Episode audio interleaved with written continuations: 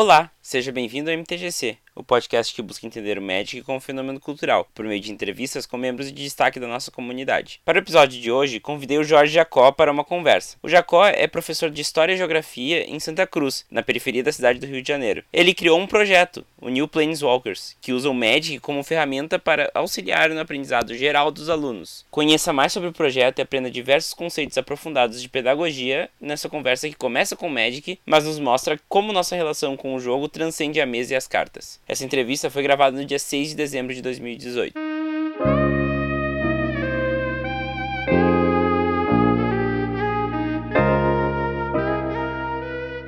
Gosta do MTGC e quer ajudar o projeto a se manter vivo? Agora você tem duas opções para fazer isso. A principal é doando valores a partir de um real no padrinho do MTGC. É só acessar www.padrim.com.br/mtgc e doar o valor que você achar que o MTGC merece. Ainda por cima, damos retribuições exclusivas para quem apoia o projeto. Mas, se a grana estiver apertada, não faz mal. Você pode mostrar o MTGC para cinco amigos e mandar um e-mail para podcast.mtgc.com.br dizendo seu nome e o nome de seus amigos para quem você mostrou o podcast. É só baixar um episódio e dar play no celular de seus amigos amigos. Para todos que enviarem e-mail, vou ler os nomes de vocês no próximo MTGC Extra. Para te ajudar a mostrar o MTGC para mais pessoas, os episódios são disponibilizados também no Spotify. Então, terminaram as desculpas para você não ouvir o podcast. Agora, fiquem com a entrevista.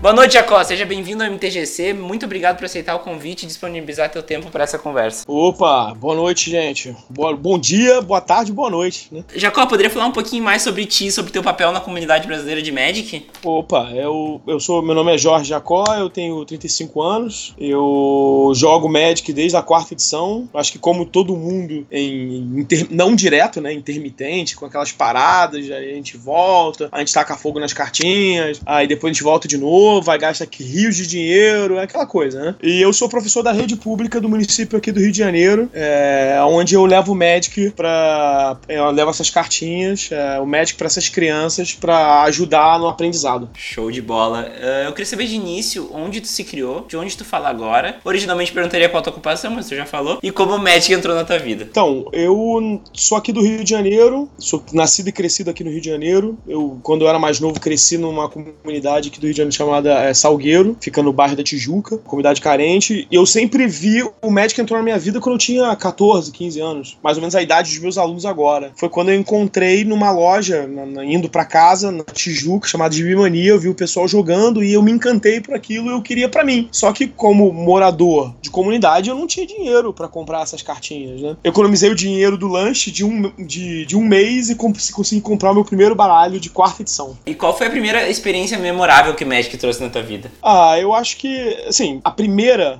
foi a minha mãe encapando as cartinhas desse mesmo deck com contact para proteger mais as cartinhas. Sabe aquele plástico, aquele plástico que usa pra encapar livro caderno? Essa acho que é a primeira experiência, porque eu achava que eu tava protegendo. Naquela época não tinha os, os, os shields, né, que a gente tem hoje, a, a parafernália, playmat, shield, essas coisas. E pra proteger aquela, aquela minha preciosidade, aquele meu primeiro deck de 60 cartas de quarta edição, é, eu pedi pra minha mãe colocar contact na, nas cartinhas de quarta edição. Show de bola. Inclusive, tu, tu, falou antes em off que agora tu procura por todas as cartinhas de quarta em, em contact, né? É.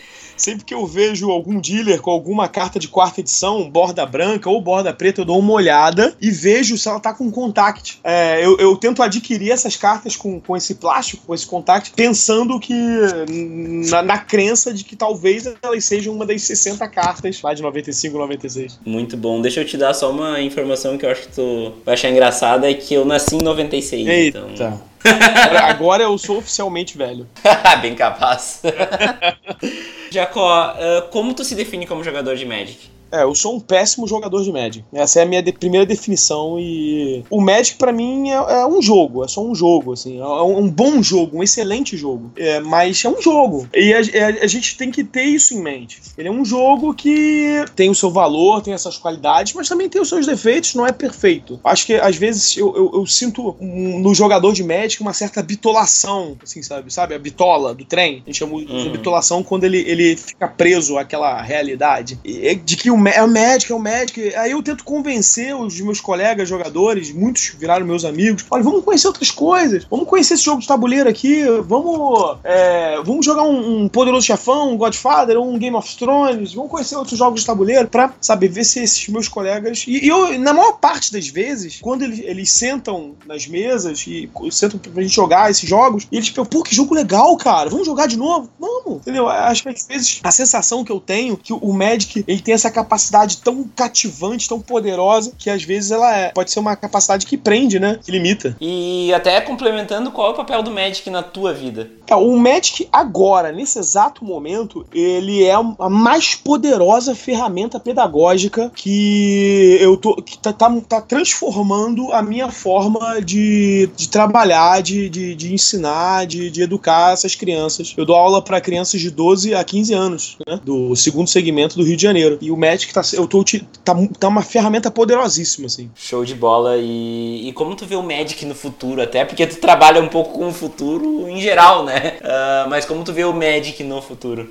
Essa, essa questão de utilização de jogos, de jogos comerciais na educação, a gente já não é uma coisa nova, né? Gente, é, usar jogos na educação. A gente chama esse processo de gamificação. Não, também não é, não é antigo, mas também não é novo, não, não surgiu ontem. Surgiu nessa década, quando se começou a falar de gamificação na educação, só que se utilizou muito os jogos pedagógicos, né? Que, na minha opinião, são, se você me permite falar, são extremamente chatos. Sabe aqueles jogos de matemática, aqueles quiz. Sim. É, Parece que não faz o trabalho que ele quer fazer, né? De ser um jeito divertido de aprender. É, são chatos, eles não têm um apelo. Então eu tô pensando, é, as minhas pesquisas, eu, na, na, eu tenho pensado muito sobre isso, que acho que a gamificação ela tem que ir no caminho oposto. Ela tem que, em vez de do conteúdo pro jogo, você cria um jogo baseado no conteúdo, eu tô tentando seguir o caminho oposto. Eu tô pegando o jogo pronto, no caso o Magic, que é o meu, o meu boi de piranha aqui, como a gente fala no Nordeste, né? O meu porquinho da Índia, o meu, meu ratinho de laboratório, é o Magic, e, e eu, eu, eu tô indo do jogo pro conteúdo. Eu tô tentando encontrar dentro do Magic a, a, os, os, os, gatilhos pedagógicos, né? É o que faz o, o aluno se desenvolver. É, até engatando nisso, qual é o papel cultural do Magic que tu acha mais importante? Olha, cultura é um conceito muito abrangente, né? Bem, é bem extenso. Eu acho que o Magic, culturalmente, tem ajudado essas crianças a, a interpretar interpretar mais textos, ler mais. É, é, parece meio estranho, assim, meio esquisito eu falar isso, mas elas têm que ler mais. Elas leem as, os cards em português e os cards em português contradizem as regras do Magic. É, essa, eu acho que essa é uma. Como é que é? é chamam de regra de ouro, né? A regra de ouro, é. Inclusive é, uma, é um dos pontos mais, assim, que. mind-blowing, né? Que a pessoa olha, tá, mas eu não posso fazer isso, como é que eu tô fazendo, né? E daí tu fala da regra de ouro. É, eu fiz a provinha de juiz aí, tem um, um mês aí atrás e, e caiu essa questão, né? A regrinha de ouro do Magic, ou seja, o, a, o que está escrito no card contradiz a, a, a base da regra. E, e, e é, essa contradição pro, provoca um questionamento, né? um, um desenvolvimento, um, um, desenvolvimento cognitivo no, na, na, criança, né? no, no pré-adolescente, adolescente. Isso é muito importante na língua portuguesa, né? de, de eles interpretarem, aliás, não só na língua portuguesa, né? na própria história, na geografia, que eu sou professor de história e geografia, eles têm que ler textos, interpretar e, e buscar as contradições contradições e por aí vai, né? E, e o Magic, nessa questão de você interpretar, tem essa questão muito cultural, porque eles acabam lendo mais. E nessa brincadeira eu já venho assim: olha só, dá uma olhada. Ó, tá chegando Ravnica agora, né? Olha só, um pouquinho da história de Ravnica, dá uma lida. Aí eu ou indico o site, ou, ou imprimo o texto, e eles leem mais. Entendeu? É, é, os que não gostam de ler, alguns já gostam de ler e já leem até bem, né? Mas ó, eu vejo que despertam interesse para leitura. Isso é para culturalmente né, é muito bom porque você expande os, os, os, horizontes. São crianças muito carentes do bairro de Santa Cruz. Se você não expandir, a consciência dela fica só ali em Santa Cruz. Então você expande, você fala que existe um mundo diferente, um, um mundo fantástico, que é tudo uma cidade, e isso, trabalhar a imaginação também é um, uma forma de desenvolvimento cognitivo. Show de bola. Inclusive, eu ia, eu ia falar, uh, eu achei legal que fez um paralelo até com um pouco da minha trajetória com Magic, né? Que eu jogo Magic desde os meus 7 anos anos. E eu aprendi inglês basicamente que eu tava procurando artigos sobre Magic na internet só existia artigos em inglês, né? É, isso, isso é legal. É, isso é legal que eu, nas doações que eu recebo pro projeto, obviamente eu não me dou o luxo de receber só cartas em inglês, eu recebo todas as cartas. E, e muitas delas são em inglês. E é interessante que eu tento, quando eu monto os decks pros principiantes, colocar cartas em inglês e português juntas sabe? Às vezes é, tá aqui na minha frente um cavaleiro negro, né? Aí tem o cavaleiro negro e o Black Knight, Black Knight, né? Aí ele tá lá, iniciativa e first strike. Aí ele faz a associação. Ele faz a associação. Ah, quer dizer que first strike é iniciativa? Mas por que que iniciativa é first strike? Ah, first é primeiro. Entendeu?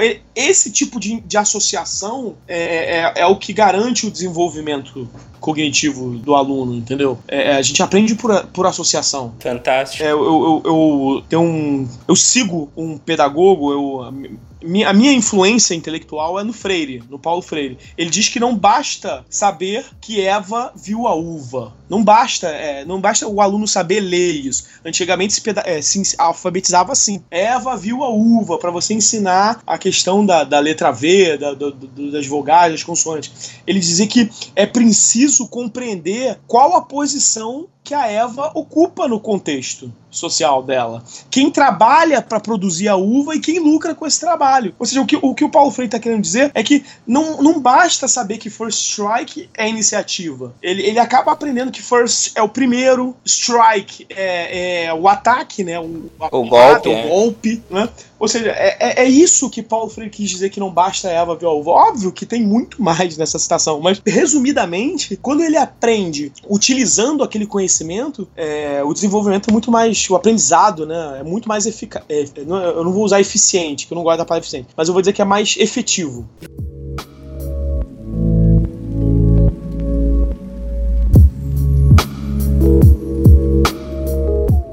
Agora entrar no, nos assuntos um pouco mais técnicos do jogo, falando um pouco mais sobre ti. Uh, qual é a tua cor preferida no jogo, Jacó? Tem que escolher uma das cinco? É, é, essa, essa é a parte difícil do jogo, da, do, do, da entrevista. Se eu, se, eu, se eu falar azul, você desliga o telefone? Não, não, eu concordo.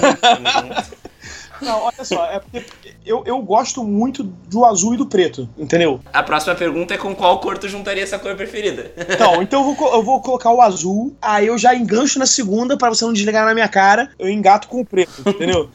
Acho Isso aí. É, eu, sou, eu sou um cara bonzinho, tá, gente? Não, por favor, não, não me julguem mal. Mas assim, a, a, essa combinação vermelho e preta, ela, ela, ela faz o, o, jogo deixar de ser aquela coisa automática. Tu diz azul e preto. É, né? o Dimir. Tu falou vermelho e preto. Eu disse vermelho? Sim. E, não, azul e preto. É, desculpa, desculpa. É, essa combinação de Mir, né, azul e preta, ela, ela, ela, ela tira o jogo do gatilho automático dele. Né? Porque quando eu jogava na quarta edição, lá na Gibimania, eu jogava, eu tinha um White Winnie. E o White Winnie era um deck muito automático, né? Aquela coisa, você mana bicho, mana bicho, aí encanta o bicho com a armadura empírica e vai embora. Ah, vou destruir seu bicho aqui com um Dark, um Terror, um Terror ou um Dark Banish. Aí você vinha Sim. com aquela proteção prismática lá, respondendo, que naquela época a regra de resposta também era bem diferente, né? Você vinha respondendo e, e ganhava o jogo com a armadura empírica. Não, não, sei se você sabe qual é a armadura empírica, é aquela que dá mais X. A armadura empírica eu não tô lembrando. É, mais X mais X, onde X é o número de cartas que você tem na mão. Ah, tá, eu acho que eu sei. Aí quando você coloca nisso num Cavaleiro Branco ou num Cavaleiro da Alvorada, né? Que é, era o que ele. Cavaleiro da Alvorada, acho que é do, custa 3, 2, 2 iniciativa, paga 2, dá proteção em qualquer cor até o final do turno. Ah, legal, sim. Eu acho que eu tenho ele no meu deck de cavaleiros, inclusive. Isso. No comando de. É, ou seja, é, é, é, mas, mas de qualquer forma, o White Winnie ele é um deck muito automático, sabe? Não tem muito o que pensar. É bater e ganhar, entendeu? Sim. O, o a, essa combinação de Mir, é, azul e preta, ela, ela deixa o jogo bem mais complexo. Bem mais, bem mais complexo. Tanto que, usando, voltando para os alunos, eu sempre falo dos alunos, porque na minha cabeça é, é, é, eles estão sempre em primeiro plano. Eles, eles começam com os decks monocoloridos. E o azul fica de lado. O azul fica de lado. Porque o azul monocolorido, assim, na, na realidade deles, o azul monocolorido é uma péssima cor monocolorida. Né? Eles, quando eles começam, eles não entendem direito as mecânicas, dos counters, das anulações. Então eles querem bons bichos, bichos que ataquem e, e, e, e realizem o objetivo. Então eles, eles querem eles querem o mono black, eles querem o mono red, eles querem o mono green, ou até o branco mesmo. Aí quando eles juntam com o azul, aí eles percebem que o jogo é bem mais complexo do que aquilo que eles tinham pensado antes. Eles percebem que eles não precisam ser tão ativos, eles podem ser mais pró, é, mais é, aguardar. Reativos. É, reativos, isso. Uhum. É, azul é uma cor reativa, né? Exato. Mas, Jacó, tu tem uma carta que seja a tua carta preferida? Ah, tenho, tenho. Eu assim, na minha cabeça, na minha cabeça, eu, eu, eu, vou sempre lá no White Winnie e eu lembro do Cavaleiro Branco, sabe? Porque o Cavaleiro Branco marcou muito, sabe? Naquela época do, do passado. Então o Cavaleiro Branco é uma, uma carta, assim, que vai me marcar para sempre, porque tava naquelas 60 iniciais, eu coloquei shield... Botou contact nele. Botei contact nele. Cavaleiro Branco, com certeza. Atualmente, hoje, eu, eu, tenho outras opções, né? Mas, assim, de carinho, de coração, é ela. Até uma releitura do Cavaleiro Branco, né? Agora. Ah, sim. Aquele Cavaleiro. Ah, ele tem Hexproof from Black, eu esqueci o nome dele. É, pra mágicas. Mágicas é. É, enfim. Resistência à magia preta. Exatamente. Não é a mesma coisa, mas ajuda. É, uma releitura, né? Bom, e tu tem um formato que seja teu formato preferido? Olha, eu sou. Eu me orgulho em ser, espero que não, não, não, não, penso nesse tipo de reconhecimento, mas eu sou um grande incentivador do Pauper aqui no Brasil, assim, sabe? Eu, eu já pensava em Pauper lá em 2010, 2011, quando o pessoal ainda achava que Modern era coisa. era, era a novidade do momento, né? Eu acho que o, o Pauper, o Pauper é, é, é, o formato mais democrático do Magic. Por enquanto, ainda é o formato mais democrático do Magic. Que, você, que os decks ainda são baratos, ainda são é, acessíveis, você consegue ter vários decks, ele é um formato eterno é, não rotaciona, não, não tem a, essa questão do, do, gasto excessivo né, com, com, com, o jogo. Sim, é, e, e inclusive eu ia. Tu falou assim, ah, se, se eu sou conhecido sobre isso. Olha, eu quando comecei a, a, a, ouvir falar de ti, eu ouvia falar que era o cara do, do projeto da, da escola e que gostava que só jogava um monte de pau. É. Então eu acho que sim. É Cavaleira da Graça, viu? Cavaleira da, da Graça, isso aí. Eu, eu achei que eu, eu, tenho um stories no meu Instagram que eu botei o meu deck de cavaleiros lá, do, do Commander de Cavaleiros, e ela tá no meio do deck. Hum. Inclusive, falando em Commander, tu tem um. Tu joga Commander? Eu acho criativo o formato, e ele foi. Ele é criativo o suficiente para eu ter um deck de Commander. Eu tenho um deck de Fractos. Olha, e qual é o teu Commander preferido então? Ah, o que? O Commander? Preferido? É, o comandante. Ah, o comandante. O comandante é, não, tem que ser o, é o, é o senhor, não. É o. Senhor da Colônia. É, é o Hive Lord? É, o que tutora. O que tu uhum. Vai estar tá aqui na, na, na, descrição do episódio, quem quiser dar uma olhada. É, eu sou horrível de lembrar o nome das coisas, cara. Eu não sou muito melhor, não. e qual aspecto do jogo, Jacó, tu acha que é, é, o jogo em si, né? Não necessariamente a, a interação e a parte. Uh, uh, não necessariamente a questão pedagógica, né? É, não, não, não só pedagógica, quanto também a, a questão social. Tirando essa, esses aspectos, qual jogo, qual aspecto do jogo em si tu acha que é o melhor argumento para trazer novos jogadores para o jogo e, e, eles entenderem que o Magic é um jogo legal? Eu acho que o ponto mais interessante do jogo é a descoberta. É quando você pega umas cartas e você. Um pacote de cartas, pode ser um booster ou um, um, um kit de pré-release, e você não sabe o que vai vir. Sabe? Quando você abre, é, não, não, precisa ser um, um, produto selado, entendeu? Pode ser, por exemplo, o bolão que eu dou pros alunos, que quando eles, eles recebem cartas, a gente chama de bolão. Né? Eles pegam aquele bolão como, como a gente pega um booster ou um kit de pré-release. É uma descoberta, entendeu? Coisas novas essa questão da descoberta é, é o mais interessante do Magic. É, quando, quando o Magic perde essa, essa, essa, esse brilho da descoberta, ele fica sem graça, ele fica cinza, entendeu? Sabe que esse é um dos motivos de eu gostar tanto de Commander, inclusive tem uma pergunta só de Commander. Claro. Porque o Commander ele me deixa abrir uma pasta e eu pegar uma coisa que eu nem sabia que eu queria. Sério? Como assim? É que assim, o que acontece? Eu tenho cinco commanders, tá? E, certo. e o que eu faço é que quando alguém quer trocar comigo, eu não tenho uma want, eu nunca tenho uma want. Uhum. Eu abro a pasta do cara e eu acho umas coisas assim, olha, ah, nunca sabia que essa carta existia. Uhum. Caía bem na minha Ariel, caía bem no meu Derevi, sabe? Tipo, e como o commander só é uma carta, né, fica mais fácil, então só pego uma ali e já resolveu o meu problema. É, o, o commander ele tem essa característica, né? Essa característica de você putz, é, é uma interação muito única, né? Eu acho que, o, se você me permite a crítica, o que estraga um pouco o Commander são esses combos absurdos do Commander, né, cara? Ah, sim, sim. Daí, daí tu tem que conversar com o teu playgroup, né? Eu tenho um playgroup muito, muito combinadinho, digamos assim, então dificilmente rola. Eu acho que o próprio deck de fracos ele tem essa questão. Quando você encaixa o Senhor dos Fracos, da Indestrutível, e aquele que dá Shroud, né, manto, fica bem difícil pro oponente te derrotar, assim. Sim. Ele tem que vir com, ou com Cyclone Rift ou com é, Black Sun Zenith. Mesmo assim, é bem, bem complicado. Assim. Merciless Eviction, sei lá. É. É, mas é, é, é, é, como a gente tem. É que eu moro numa cidade pequena também, então é muito mais fácil eu combinar com o Playgroup, por exemplo. Ah, sim. Isso é uma coisa que não tem no Pauper, por exemplo. É. É, é o Pauper, ele tem as suas apelações, o azul é ultra, muito apelão no, no Pauper, né? Você tem Gush, você tem Gush, tem Pounder, tem Preordain, né? Agora tem foil? É, agora vai ter foil. Meu Deus do céu, vai ter foil. Então, mas o, o, mesmo assim, o, o, a, o, azul sendo muito poderoso, vira e mexe, alguém inventa uma coisa nova, assim, e, e o negócio roda e, e, vai. Você não tem sempre os mesmos decks, entendeu? O Knight Herói que saiu do nada, né? É, o heróico. Ó, há oito meses atrás, talvez um pouco mais, a gente não tava falando de Scred aqui, de UR Scred. Entendeu? Isso foi uma invenção sem nenhuma carta nova. Não, minto, tem aquele terrenozinho lá de, de, de reciclar, né? Mas é, sem nenhuma carta nova, veio um gringo, o Kung Fu Tris lá, e inventou um Scred do nada, tirou da cartola. E acontece, de vez em quando acontece. Entendeu? Sim. Acho que agora com a foil, putz, o azul vai ficar bem poderoso, mas as outras cores também, né? Sim, sim. Inclusive, uh, qual foi o momento in-game mais engraçado, divertido ou marcante que tu te recorda?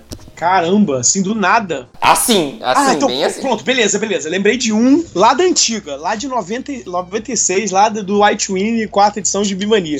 Eu, Esse aí é que é bom. É, eu fiquei em segundo lugar nesse torneio, foi o primeiro torneio, um dos primeiros torneios grandes que eu joguei. Fiquei em segundo lugar com esse White Win, né? Eu perdi pra um deck de controle com propaganda, né?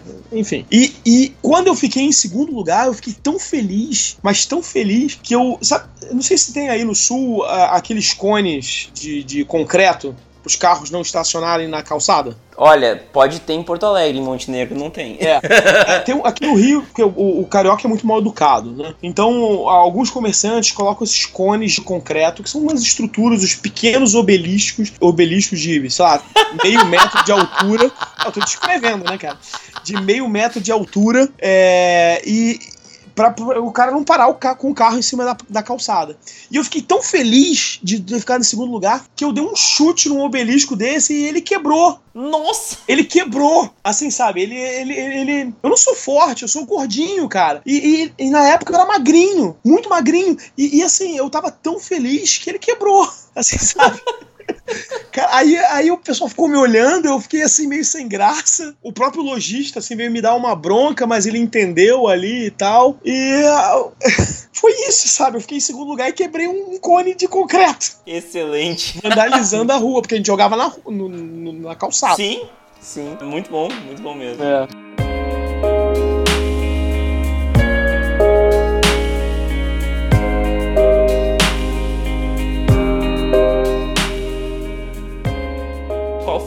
input que te, tu teve, assim, para começar o projeto? É, o, como eu, eu falei no início, foi quando eu tive aquela aula de história no ensino fundamental e aquele meu professor de história falou do Civilization, isso me deixou muito arrepiado, assim, mexeu muito comigo. Eu sempre gostei muito de jogos de computador, de qualquer tipo de jogos, assim, eu sou fascinado por RPGs, board games, jogos de computador, jogos de videogame. Eu sou pirado, assim, aquela coleção de livro-jogo do Steve Jackson, eu tenho todas aqui, eu adoro, é, enfim. E eu, nessa aula de história, eu, eu sempre quis levar esses jogos para os meus alunos. Só que eu não sabia como. Eu fiquei, poxa, eu, eu queria, queria levar um Poderoso Chefão ou um Game of Thrones ou um Ticket Ride para sala de aula e, e, e, jogar com os alunos e aproveitar as interações pedagógicas desses jogos. Só que, poxa, eu, eu não vou levar um, um Godfather porque só dá pra 5, 6, 5 no Godfather. Não vou levar o Ticket Ride, só dá pra 6. O, o, jogo que mais cabe jogadores é o Resistance, que cabe 10, mas eu, eu, as minhas turmas têm 30, 40, 45. Como é que eu vou fazer para todas essas crianças terem a sua oportunidade, né? Poderem jogar e jogar comigo e, e, e, e ninguém ter que ficar olhando.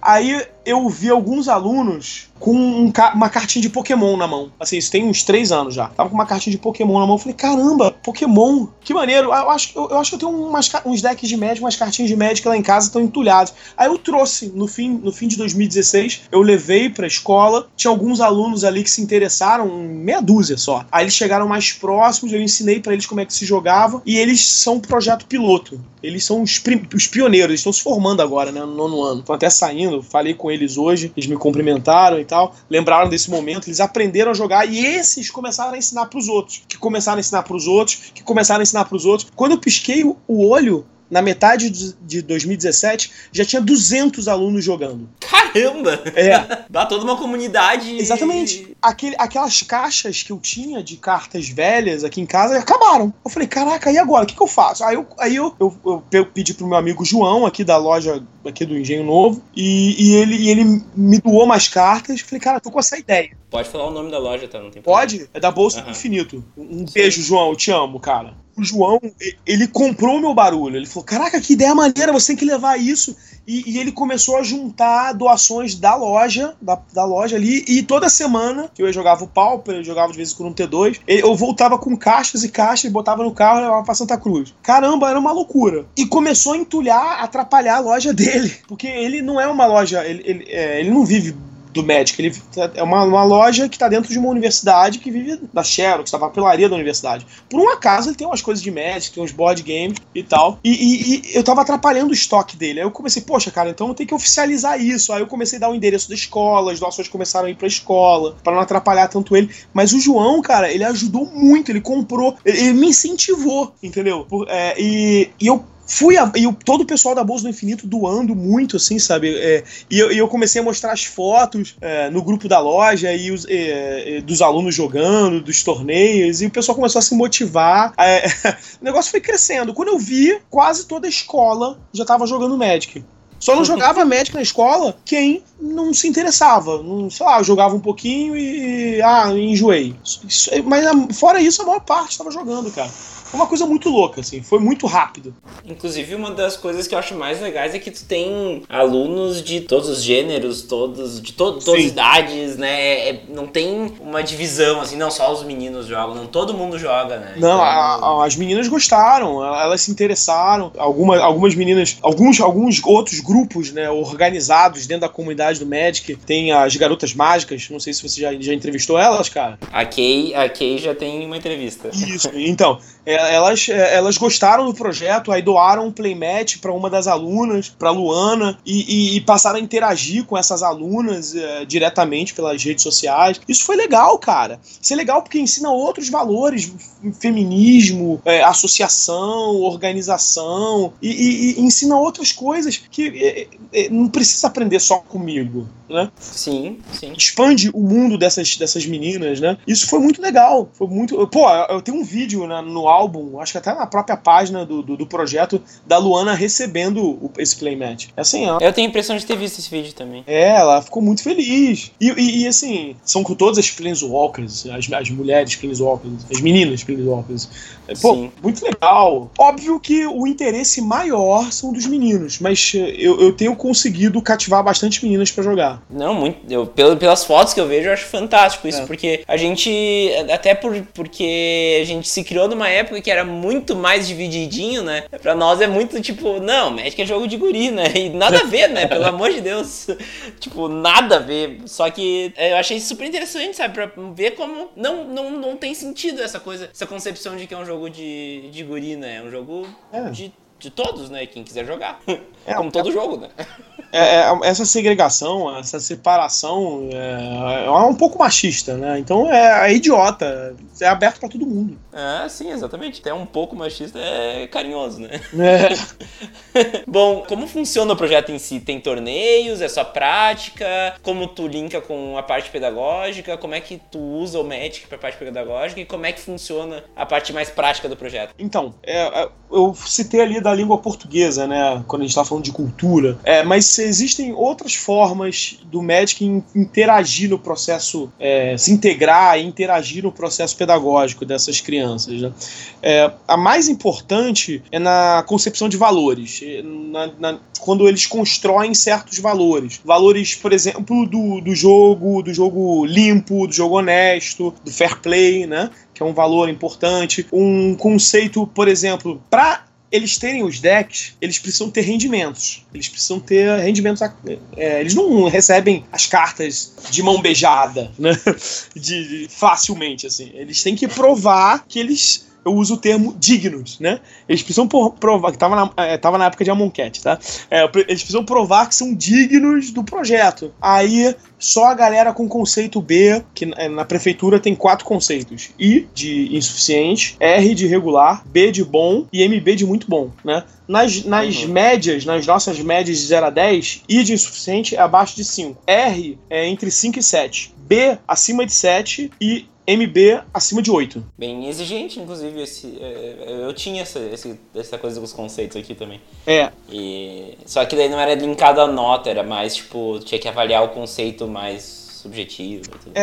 é, a gente acaba misturando um pouco de tudo. Assim. Tem a questão objetiva da nota, do, do, do, da nota que ele conquista nos trabalhos, nas provas, e tem uma questão mais subjetiva também. Então, para entrar no projeto, ele tem que ter pelo menos conceito B, tá? É, ou seja, ele. Ah, é, ah, mas poxa, qual é o seu conceito R? Beleza, então faz o seguinte: no terceiro bimestre, quando você conseguir o seu conceito B, você vem, procura e, e tem um deck para você. Aí o moleque luta, corre atrás, porque ele, ele vê todo mundo jogando. E esse efeito de ver todo mundo jogando, e ele não poder jogar ainda porque ele é conceito R, isso mexe muito com a cabeça dele, tá? Aí, quando. Olha que curioso. O cara era, sei lá, tirava 5, aí ele conseguiu um 6.9, não conseguiu o conceito B. Aí ele, poxa, eu não, não consegui. Eu falei, não, beleza, 6.9, toma aqui. Aí eu dou um deck, mas olha só, no quarto bimestre eu quero esse 8. Entendeu? Tem, tem essa, essa, mediação, não precisa ser ferro e fogo, né? Aquela linha, né? É, traçar aquela linha, ah, não conseguiu, você está fora. Não, não, não é isso. A gente tenta estimular ele a crescer. Tem alunos com extrema dificuldade, que muito difícil de conseguir B, mas eu vejo o esforço do aluno e eu deixo eles jogarem. Eu, eu faço decks, coloco eles nos torneios e eu vejo o desenvolvimento. Ou seja, no, no, é, é uma coisa. Essa questão do conceito B do digno é só para nortear, né? Para mostrar para eles que eles não vão conseguir as cartinhas de graça. É a mesma coisa com o Shield. Eu, eu recebo muito, algumas doações de Shield, mas obviamente não tem para todo mundo. Então, o Shield, quem só recebe Shield, quem é MB. MB. Sim. Até acaba sendo. acaba criando símbolos, né? Acaba criando exemplos dentro do, da comunidade deles, né? Exatamente. Na micro comunidade é. deles, eles acabam. É, olha, poxa, a Luana conseguiu. A Luana conseguiu um premédio das garotas mágicas porque ela conseguiu MB e, e etc. Poxa, se eu conseguir o MB, eu vou gravar um videozinho com o Jacó pedindo pesadelo. Entendeu? E, uh -huh. É, ou vou pedir um, um Eldrazi lá e tal. Ou vou pedir o Felidar, Soberano Felidar. Teve um lá que pediu um Soberano Felidar. Ou seja, é, e, e, isso vai estimulando, vai estimulando eles a. a... Eu também criei é, é, a questão do valor, né? Voltando à questão do valor. É, é, você, é a questão da produção, de que você, você consegue colher o fruto do seu esforço. Né? Esse é um valor muito importante, porque às vezes na, nas escolas você, é, eles se esforçam, esforçam, esforçam e, e, não conseguem chegar a lugar nenhum. Ou às vezes pior, né? É, eles conseguem as coisas sem esforço nenhum. Né? Então, Sim. no projeto a gente tenta reorientar isso eles conseguirem as coisas através dos. Conseguirem as cartas através do esforço. E para isso eu criei o Atestado do Digno, que é um documento, isso é, foi uma coisa desse ano, é um, um documento que ele precisa dar. Tem um textozinho lá, aí eu, é, aluno tal, tal, tal, fiz todos os trabalhos, tive um bom comportamento, sendo assim merecedor das cartas, de cartinhas de projeto New Place Walk. Aí oito professores assinam, um agente pedagógico, aí ele me entrega esse documento, ele pode me entregar um por semana e ganham um bolão de cartas. Nesse momento, que é mais ou menos 100 cartas, nesse momento, ele folheia. É aquele momento da descoberta que eu tava falando agora há pouco, né? É, ele, ele folheia aquelas cartas, ele passa aquelas cartas como se fosse, sabe? É, é a recompensa do, do, do, trabalho dele. E os professores só dão as assinaturas pro atestado de se ele fizer os trabalhos de casa, tiver bom comportamento, essas coisas, né? E acaba sendo uma ferramenta que os outros professores têm também para trabalhar em sala de aula também, né? Exatamente. Eu, eu, eu tentei integrar os outros professores. Eu, eu fi, tentei fazer do projeto não só o meu projeto, mas eu tentei integrar os outros professores e agentes pedagógicos também. Tem, ele tem que ter assinatura, é, inspetores, né?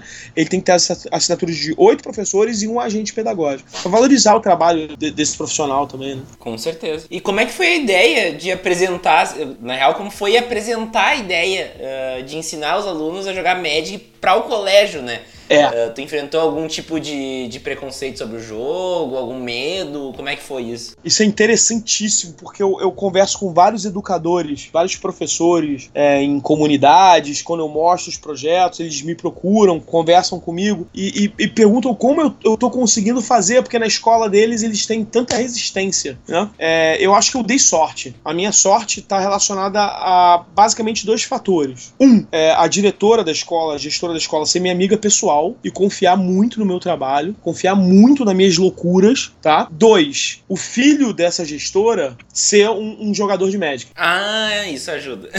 é, ajudou muito. Ela sabia uhum. do que se tratava, entendeu? Mas mesmo assim, até vou mandar um beijo aqui pra Cintia, né? Que é minha chefe, é... e minha amiga, obviamente. Ela chegou para mim, pô, Jacó, esse negócio de cartinha vai dar merda. Ela, fecha aspas, ela falou exatamente assim. Esse negócio, abre aspas, Sim. esse negócio de cartinha vai dar merda. Fecha aspas. Mas olha só, vamos tentar, porque no ruim, no ruim, se der merda, a gente para e bola pra frente, né? Isso foi lá em 2016, não deu merda até hoje, muito pelo contrário, o projeto tem dado frutos muito bons, né? Eu consegui, é, nesse final de ano, a gente tá aqui no final do quarto bimestre, colher resultados muito importantes do projeto, mas mesmo assim, eu tive muito poucos problemas, problemas muito pontuais, assim. Por exemplo, algumas famílias de alguns alunos religiosos é, não gostaram das cartas, acharam as cartas, ah, essa coisa é do demônio, é, aí proibiram os, os filhos de jogar, mas assim, menos de 1% dos casos. Acho que meu, do meu universo de 400 alunos, eu tive, sei lá, 5 que, que eu tive problemas desse tipo, né? Pô, falando disso, eu sou da. Eu, eu era muito novo e comecei a jogar Magic na época que o Gilberto Barros estava falando que isso é coisa do, do demônio na TV, sabe? Então. uh, sim, eu, eu, eu lembro dessa época, minha, minha família até nunca teve nenhum problema, mas eu lembro que no, no colégio, inclusive, colégio luterano aqui foi, foi proibido uh, jogar por uma época, mas depois voltou. Mas, é, realmente, isso é uma coisa que tá inerente à nossa cultura também, né? É, curiosamente, eu, uh, eu tô tendo dificuldades de inserir esse projeto de pesquisa, né? É, é uma, é uma pesquisa científica isso. Essa é pesquisa pedagógica, da área pedagógica. Eu tô claro. com dificuldades de inserir esse projeto dentro de núcleos de pesquisas consolidados, sabe? De mestrado, de doutorado. Eu tô falando, eu tô falando de UERJ, cara. Eu tô falando de UFRJ. Eu tô falando de, de colégio Pedro II. Eu tô tendo dificuldade devido à visão estreita sabe? Do, dos meus colegas cientistas, assim, sabe? É, é, muitos, como eu te disse, eu falei no início do vídeo, a, a, gamificação, ela ainda é uma coisa muito nova e ela é muito olhada com, com o nariz torto, assim, sabe? Com desconfiança. É, a gamificação dos processos pedagógicos, porque os educadores mais tradicionais, eles parece que leram Freire, mas não entenderam o que Freire quis dizer, sabe? leram Sim, Freire uhum. e, e, não entenderam que, sabe, você tem que levar para o contexto do aluno, você tem que criar novos contextos, sabe? É o que ele quis dizer, não basta Eva viu a uva, né? É, é, é, e, e, esses meus colegas profissionais estão tendo dificuldade. Eu estou tendo dificuldade, mas eu não desisti ainda. Eu ainda vou conseguir colocar esse projeto para frente, porque é o futuro. Não dá mais para ensinar, dar aula como eu tive. As, você também, provavelmente. As, as aulas de história, de geografia, de português e matemática. Não dá mais. O professor não tem mais essa função de transmitir o conhecimento. Entendeu? Sim, sim. Isso é uma coisa tão ultrapassada, sabe? Tão velha. Que é, é, é querer que o professor disputa com o YouTube, por exemplo. Sim, é. é exatamente. Como?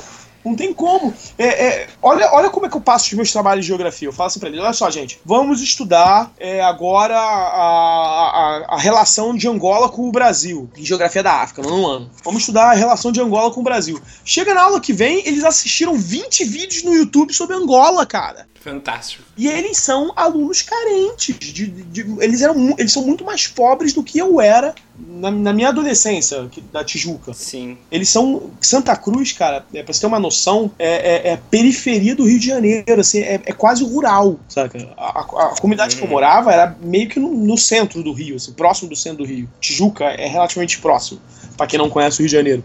Mas Santa Cruz é praticamente rural, é uma zona quase rural. Então esse aluno é muito mais carente do que o que eu era.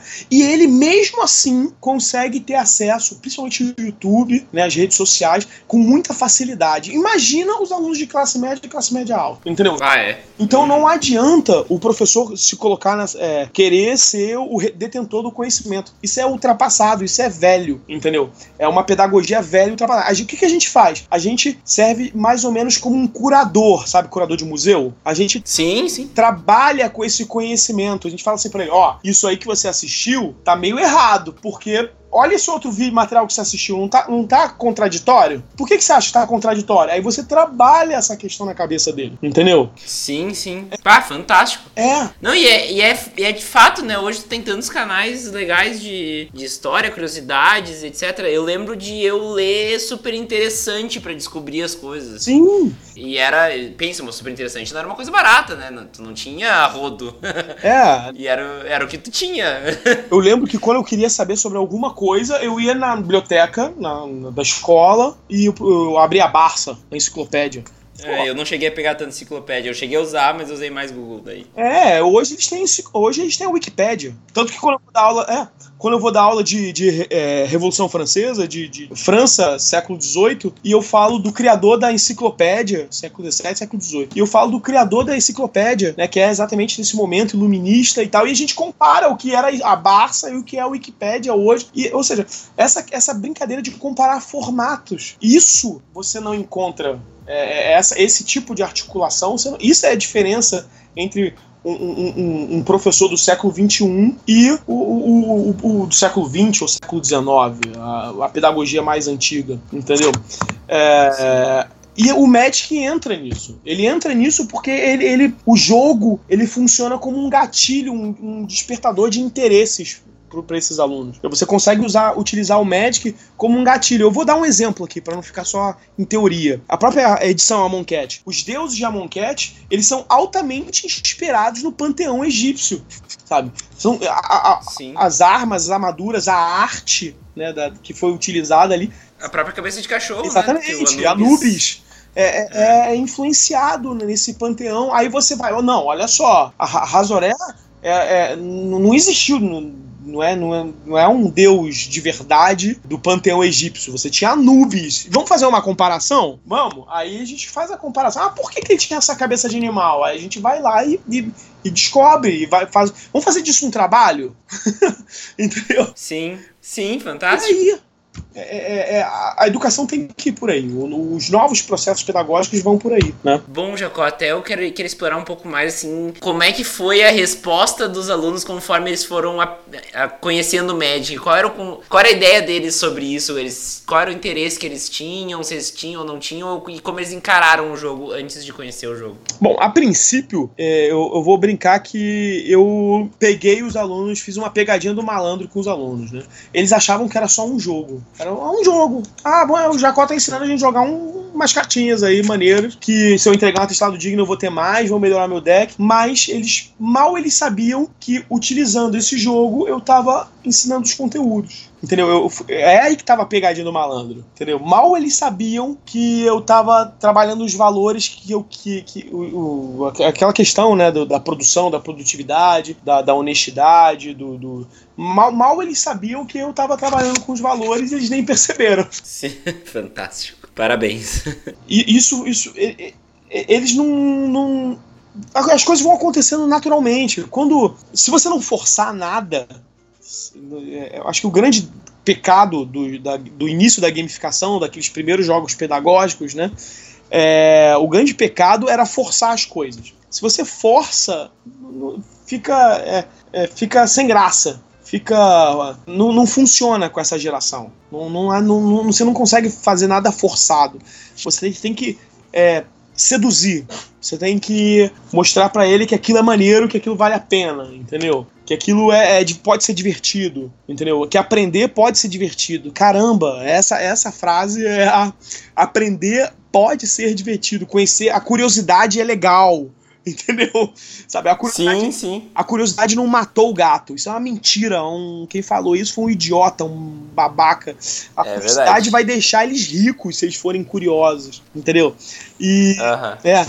É, então eu uso o Magic para isso. Eu vou pegando eles, né, na pegadinha do malandro que eu citei, e eu vou utilizando os conteúdos. Até aquela coisa assim, ah, que legal esse deus aqui com cabeça de cachorro, de onde será que veio? É exatamente. É, é vou atrás, vou descobrir. É a curiosidade. Uh, e, Jacó, além do aspecto escolar e pedagógico, tu acredita que o Magic tem afetado a vida dos alunos de alguma forma no dia a dia, na parte mais cotidiana da vida deles? Eu acredito que o Magic expandiu a cultura, expandiu os horizontes culturais deles. Ou pelo menos serviu de porta para expandir esses horizontes. Como assim? É, expandiu no sentido que eles leem mais, expandiu no sentido que é uma coisa diferente que eles estão fazendo, entendeu? É, a, a, a vida dele não precisa se limitar a, a, ao videogame, ao YouTube, aumentou as interações sociais, porque é um jogo offline, você tem que se comunicar, entendeu?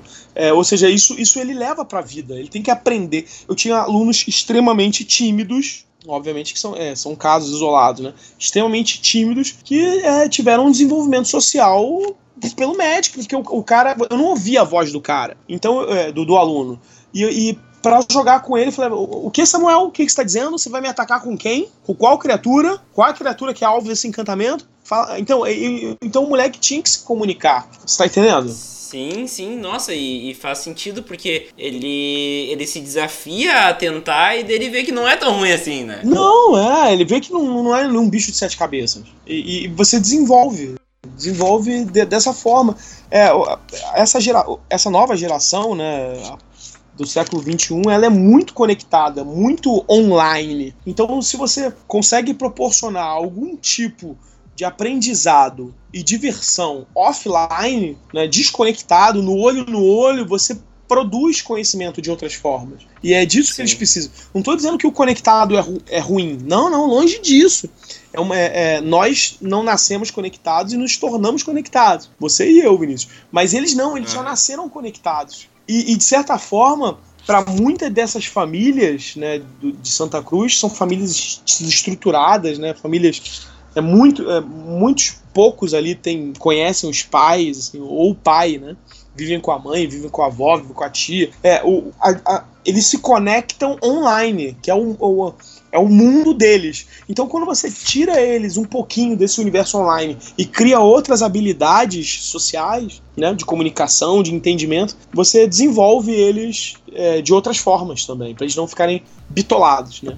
Com certeza. Uh, Jacó, como o Magic impactou na vida de cada aluno? No modo geral, óbvio, né? Cada aluno tem uma peculiaridade, enfim. É, mas sim. No modo geral, como que o Magic impactou na vida desse, desses teus alunos? É, eu acho que a, a, melhor forma foi no desenvolvimento, na, no desenvolvimento da leitura. No desenvolvimento da leitura, no desenvolvimento de uma nova, de novas culturas, de conhecer outras coisas, entendeu? Isso impacta eles diretamente. Além dessa questão da comunicação social, né, que a gente falou, eles se comunicarem mais. É, essa questão da, da, da, língua portuguesa, de lerem mais, eles estão lendo mais. É, eu, eu, eu tenho os meus resultados práticos. Esse, hoje, nesse dia 6 do 12, né, que a gente está gravando esse, esse, podcast, eu publiquei na, na, página do projeto os resultados acadêmicos deles. Você viu também, né, Vinícius? É, eu vi, eu vi. É, o, eu, eu, tive uma, uma, evolução, de, a gente falou aqui dos conceitos. No início do ano eu tinha 25% dos alunos com MB. Agora, é, no final, eu já mais da metade dos alunos do projeto com MB. Né?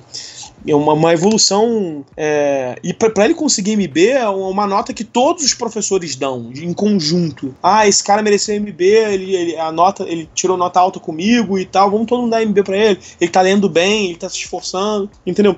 E isso é, foi muito legal. Muito legal porque é, é, não é só no disse-me disse, eu não estou falando aqui só em teoria, eu estou falando em, em, Eles se tornaram alunos melhores. É número, né? É, é número, estatística. É dado, é. Sim, é, não tem, não tem muito o que falar, né? É, tipo, é eu tô aqui com o gráfico aberto, passou de 50% de MB, pô, isso é enorme. Nossa, é. nossa, isso é enorme. É. Pode crer. Ah, muito legal, muito legal mesmo. Uh, Jacó, até uma curiosidade aí, tem algum arquétipo que é preferido entre os teus alunos? Essa, essa é uma boa pergunta. Eu hum, não escrevi ainda sobre isso, né? Eu tô escrevendo mais sobre o projeto, de como eles estão aprendendo nesse ano, mas eu andei percebendo que os iniciantes, eles preferem os decks mono coloridos e mais agressivos, né? Eu sempre oriento eles e falo, ó, só 20 terrenos, 20 criaturas, 20 mágicas. Aí eles se prendem a isso, aí vão colocando as criaturas, aí eles vão colocando as criaturas que eles gostam, as mais poderosas. Aí eu, eu me vejo na, situação, ó, eu tenho que te ensinar um conceito aqui,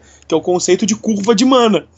Esse vídeo é fantástico, é. inclusive eu já vou deixar o link aqui direto. Por favor. Sério, fantástico esse vídeo, eu adorei. É, adorei, adorei. E eu ensinando matemática, eu, professor de história e geografia, ensinando matemática na prática para eles de curva de mana, explicando para eles, ó, não adianta você colocar criatura de custo 4 e 5 só entulhar essas criaturas. E aí, o que, que, você vai ficar fazendo no turno 1, 2 Pô, ali tem, tem um puta de um conceito de probabilidade que Sim. tu passa para eles, assim, que, pô, é enorme. É um puta de um conceito de, de, de probabilidade que tu maquiou de jogo, mas que se o cara for. Na hora que o cara for ver, probabilidade vai lembrar da curva de mana. É, é, é, mais ou menos aquilo que eu te falei, ô Vinícius. Não, não, é, se eu fosse dar probabilidade, da estatística, da probabilidade pro, pro jogo, ia ser uma coisa chata, entendeu? Ia ser um Sim. joguinho de estatística, um joguinho de probabilidade. Então eu escolhi ir do jogo pra, pra disciplina. Eu fiz o caminho inverso. Entendeu? Pro conteúdo, que é mais fácil para eles. Eles, eles, ah, é interessante porque eu vou usar no Magic. Tem várias fotos de, de alunos montando o, o, seu deck olhando, a, analisando a curva dos seus decks, né? E, e, e, isso matematicamente, o professor de matemática ele falou isso para mim, cara. Pô, eles vêm na minha sala e estão me fazendo esse tipo de pergunta. Eu tive que, eu, o nome, dele é Tiago, tem dois professores de matemática, Tiago e Júlio. Né? Eles, eles chegaram para mim, marcaram, foram lá na minha sala, falaram, cara, Jacó, me explica o que, que é esse negócio de curva de mana, porque os alunos estão me perguntando direto. eu, eu preciso saber o que, que é para eu poder ensinar. Aí eu falei para eles, mostrei, eles sabiam que tinha a ver com o médico, obviamente. Né? Tem as assinaturas dele, os atestados do Digno, obviamente. Aí eu falei, não, dei um deck para cada um e mostrei mais ou menos ali o conceito de curva de mana. E os professores de matemática se adaptaram para poder utilizar e ensinar esses conceitos. Assim, a professora de português ajudou com os textos. É, outro dia, a professora de inglês chegou para mim. Ah, eles estão me perguntando o que é flashback.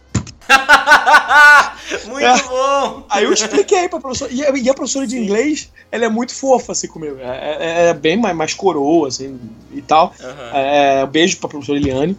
É, ela, ela chegou pra mim, o que é flashback, Jacó? Eu falei, não, é uma habilidade do Magic é, recapitular, né? Que ele pode conjurar a mágica do, do, cemitério. Ah, por isso back, né? Que volta e tal. Aí, pra ela poder é, assessorar os alunos, a professora de arte ela, ela chegou para mim, professora de arte, ela também é uma coroa e ele é uma professora, a Aldineia, ela é uma professora inteligentíssima, ela, tra trabalha muito com cultura negra e ela começou a trabalhar os estilos artísticos dos cards, né? Chegou, não, ó, esse aqui é uma arte no ar. Ó, essa mágica aqui, é, esse, o desenho, essa arte dessa carta é inspirado num artista chamado Escher. Ah, é, ah. Se, eu te, se eu te mostrar aqui o, o, o o, o desenho, talvez você lembre qual é a mágica. É, é uma que tem as escadarias, as escadas é, de cabeça para baixo e por aí vai. Aí eu vou te mostrar uhum. aqui e você vai ver o que tem uma mágica de, uma, uma mágica de Amonkhet que é inspirada nessa arte. Eu vou mandar aqui o link. Eu acho que só na descrição eu já, eu já é, sei. É muito tá famoso. E ela, ela utilizou esse, esse quadro. Ela utilizou esse quadro do, do Escher. Ela utilizou esse quadro do Escher é, e é o card para explicar o Escher. É um card azul, não? É. Eu acho. Tá, eu acho que eu sei qual é. Eu vou encontrar ele e vou botar aqui embaixo, vou botar junto a imagem. Sim, sim, aí se você puder colocar a, a arte do Asher e, e, esse card. Assim, a arte não é muito. Eu, eu gosto muito de história da arte, né? Eu gosto muito do Asher, mas é longe, longe, longe de mim E assim, quando você vai do jogo pro conteúdo, pô, é muito melhor pro aluno, ele se diverte muito mais, ele vê sentido naquilo, entendeu? Ele vê sentido. É, é, é, eu recebo muitos cards antigos, muito, muita coisa nova também, muita coisa de pré-release, né, que o pessoal descarta, e muita coisa antiga. Aí ele faz a comparação, poxa, ele faz a comparação, poxa, por que, que esse Cavaleiro Negro, é, olha como é que ele era desenho, desenhado antigamente e olha como é que ele é desenhado hoje no, no, no Corel, e, e eles fazem essas comparações. Ah, pode crer. É, inclusive deve ser legal ter reprints, né? É. Uh, mesma carta em várias versões. Né? Sim. Eles se perguntam. Eles se perguntam. É, e daí começa a curiosidade. É. Uh, Jacó, o projeto, eh, todo, toda a função do projeto, ele mudou a tua percepção sobre o jogo? Totalmente, totalmente. Eu, eu, vou ser bem sincero, eu, eu tava jogando Pauper nos últimos 10 anos, assim, e, e, eu já tava meio de saco cheio, porque eu sou um péssimo jogador de Magic, eu não tenho saco para competição, eu, eu, eu, eu, sou o tipo do jogador que quando eu tô jogando, eu, eu sou um cara brincalhão, eu gosto, eu gosto do Gathering, sabe? Eu não gosto do Magic, sim. eu gosto do Gathering. é, sim, sim. E eu, eu já, já teve partidas que eu tava jogando, o cara tava tão sisudo, ele, ele, ele achava que ele era o Billy Edel, ele achava que ele era o sei lá quem. E, e o cara tava tão sisudo, eu falei, cara, olha só, faz o seguinte, faz o seguinte, é, você tá tenso, você quer ganhar, você quer ganhar muito. Então aí, toma aí 2-0 pra você. Eu vou ali comer um chocolate, tomar um refrigerante.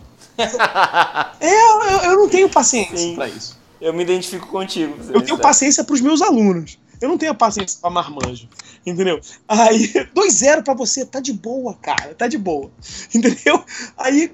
Sim. É, é essa questão do competitivo começou a me incomodar. Muito do competitivo extremo, tá? Acho que um pouco de competição é bom. Mas do claro. competitivo extremo. E isso começou a me incomodar. Aí eu comecei a ir cada vez menos em torneios. Comecei a. Aí eu, eu tava. Eu diria que se não fosse esse projeto, provavelmente o Magic, eu, eu, eu ia, ele ia ficar aqui no canto e eu nem ia pegar mais nele. Os meus decks de pauper iam ficar aqui no baúzinho, guardados. E eu, o, o, o, meio que esse projeto pedagógico, é, o, o New Planeswalkers salvou o Magic, assim, para mim. Sim. Manteve sim. o Magic na minha vida. Ah, que legal. É. Não, é, é, é uma outra percepção, né? Uma outra uma outra interação com o jogo. Com né? certeza. E qual é o teu sentimento como jogador de Magic quando tu pensa no projeto? Não como professor, como idealizador do projeto, mas tu como jogador, como tu se sente quando tu pensa no projeto? É, curiosamente, essa é uma boa pergunta, porque eu fico pensando como o jogador se sente, né? Quando ele vê um projeto desse. É, é uma, essa questão empática ela é muito importante, porque nós somos jogadores de Magic, é, alguns mais competitivos, outros mais casuais e por aí vai, spikes e sei lá o que. É, mas em casa, a gente tem caixas e caixas de Magic guardadas em pegando poeira. Aí eu, eu, eu me coloquei é, no lugar deles. Poxa, minha mãe, minha namorada, minha esposa tá reclamando das, das, das, caixas aqui em casa. Se eu ver que essas cartas tomaram um fim, eu não quero jogá-las fora. Se elas estão tomando um fim, tá ajudando crianças carentes, poxa, melhor, né? Então eu acho que, de certa forma, o projeto ele serve como uma válvula de escape para esse material que de outra forma ia ficar acumulado na casa dos jogadores. É verdade. E, e assim, para te dar o, teu, o meu feedback sobre como eu vejo o, o projeto, toda vez que eu ouço falar, eu fico. Eu tenho uma, um sentimento de felicidade, assim, muito puro, assim, sabe? Pô, se você tá feliz, imagina eu! Eu imagino. Porque, assim, eu, eu sou uma pessoa que sempre uh, fomentou muito comunidade, ensinou muito jogo, uh, usou o jogo como ferramenta de socialização e tudo mais. E ver isso sendo aplicado de uma forma tão, assim, sabe? Tipo, para crianças carentes que nunca teriam contato com o jogo e que trouxe todo um benefício cultural e de aprendizado para essas crianças.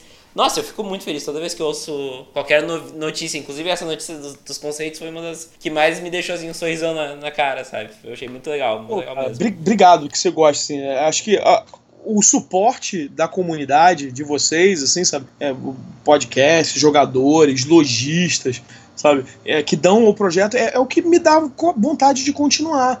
É, que me dá vontade de acordar todo dia. Eu, eu moro a 50 quilômetros da escola. Eu... Caralho, sério? É. É, é, tipo eu ir pra Porto Alegre. Sério é. mesmo, eu, te, eu te juro. É tipo eu ir pra Porto Alegre. É, é eu, eu pego, eu acordo 5 da manhã pra estar tá lá às 7 e meia, assim, sabe qual é? e, e, eu faço porque eu quero, assim, e eu faço com gosto, porque eu, eu vejo que, que funciona, tá funcionando, e, e isso me motiva. Se me motiva, motiva o, motiva, o aluno também se sente motivado, porque. E, e é, a escola tem que. Ela precisa disso. Ela precisa ressuscitar, entendeu? Sim. É, sim. A, a, a, a, gente tem sofrido tantos ataques, assim, a escola tem sofrido, os professores principalmente, têm sofrido tantos ataques, são salários baixos, a escola caindo aos pedaços. É. é é a sociedade que não, que não os pais que não, não veem valor no que está acontecendo ali dentro, é escola sem partido, é uma zoeira só, entendeu? E, e a gente precisa se motivar para acordar de manhã cedo e, e, educar o filho dos outros, entendeu? Sim, é, sim. É, é, é, complexo, cara, entendeu? Então, sim. a gente precisa se motivar. Então, quando a gente cria um projeto desse, motiva o aluno, que também tem as questões dele, acordar cedo, o pai brigou com a mãe, teve tiroteio, ou o pai é bandido e acabou de ser preso, e o moleque acorda, sei lá, tem que estar sete e meia numa sala de aula é complicado, cara. Então, quando você cria uma nova estrutura, você ressuscita o processo pedagógico. Sim. Entendeu? Você traz de volta a, a escola como um, um, templo de construção do conhecimento, do saber, assim, sabe? Muito bom. Bom, uh, Jacó, quais são os próximos passos para o projeto? Que, quais são as as tuas pretensões, o que que tu, tu pensa aí para os próximos meses, não digo nem ano, do projeto? Então, agora no final de 2018 eu estou avaliando com os meus colegas professores, os, os, próprios alunos também, eu gosto muito da opinião deles, estou reavaliando, avaliando como foi, o, o, os pontos positivos, os negativos, o que, que a gente pode fazer, né, para 2019. Eu vou repetir o processo todo em 2019, obviamente. É, tenho certeza que a gestão vai me dar todo o suporte. Eu quero expandir é, eu quero ver se eu consigo encontrar professores em outras escolas que compram esse, esse método, essa metodologia, esse barulho, né, para a gente expandir. E eu o que eu quero fazer em 2019 é o que eu comecei em 2018 e eu ainda não, não tive muito sucesso. Eu quero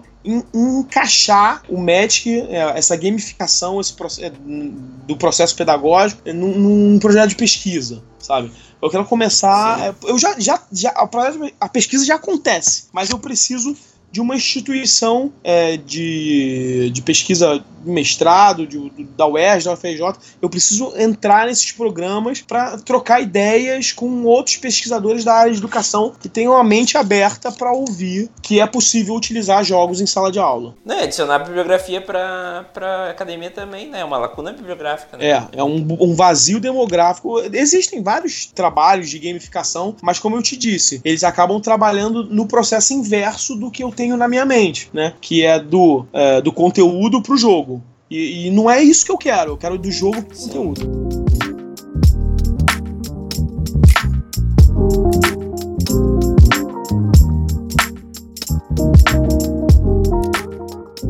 Bom, Jacó, então chegamos aqui para a parte final do episódio. Foi super legal essa conversa depois. Mas que delícia! Tudo que tu falou, assim, muito, muito bom. A gente aprende muito também sobre pedagogia, que é uma coisa que a gente não tem tanto contato, acredito que a grande maioria da, da audiência não tenha, né? Mas eu queria primeiro te agradecer muito pe pelo tempo que tu dispôs aí, teve vários problemas de gravação aqui, a gente foi se ajeitando.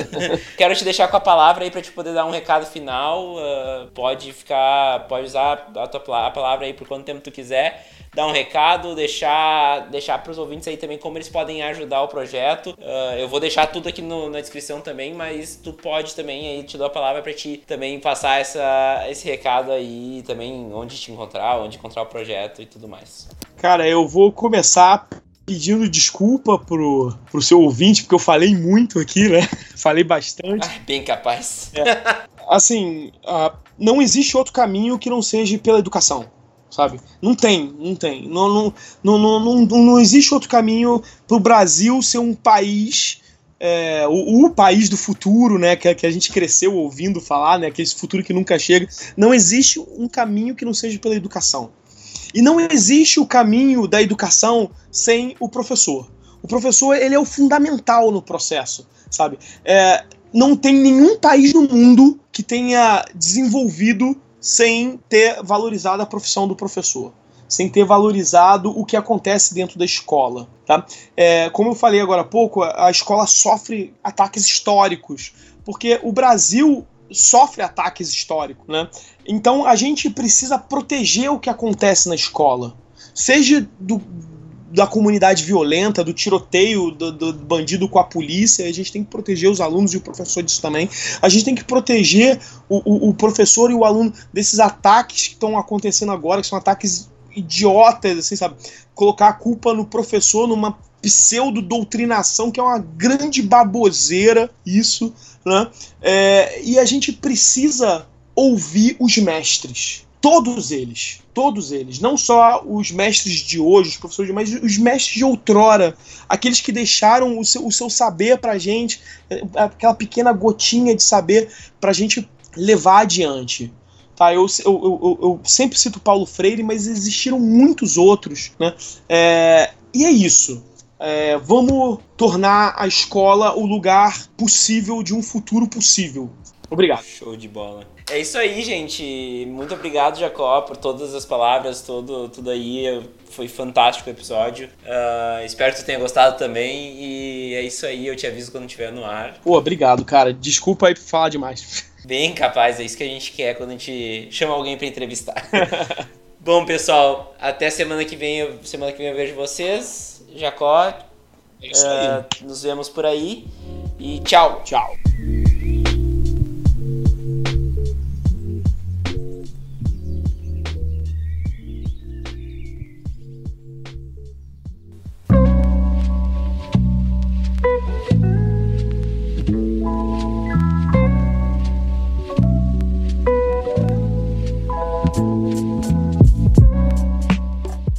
Gostou desse MTGC? Então considere ajudar o projeto no Padrim. É fácil, é só acessar www.padrim.com.br barra MTGC que você pode ajudar a gente com no mínimo um real por mês e já vai estar tá ajudando o podcast a se manter e a mim tá fazendo coisas novas e diferentes para vocês toda semana. Além disso, o MTGC também tá no Spotify. É muito simples também, todo mundo tem Spotify aí, todo mundo escuta música no Spotify, então dá pra ouvir o MTGC diretamente do seu Spotify. É só acessar bit.ly barra MTGC Spotify, o link tá na descrição também, e vocês já podem sair ouvindo e assinando no Spotify, muito mais fácil, muito mais prático para quem não tem costume de ouvir podcast. Siga a gente também nas mídias sociais, no facebook.com/barra mtgcpodcast, no instagram.com/barra mtgcpodcast e no twitter.com/barra.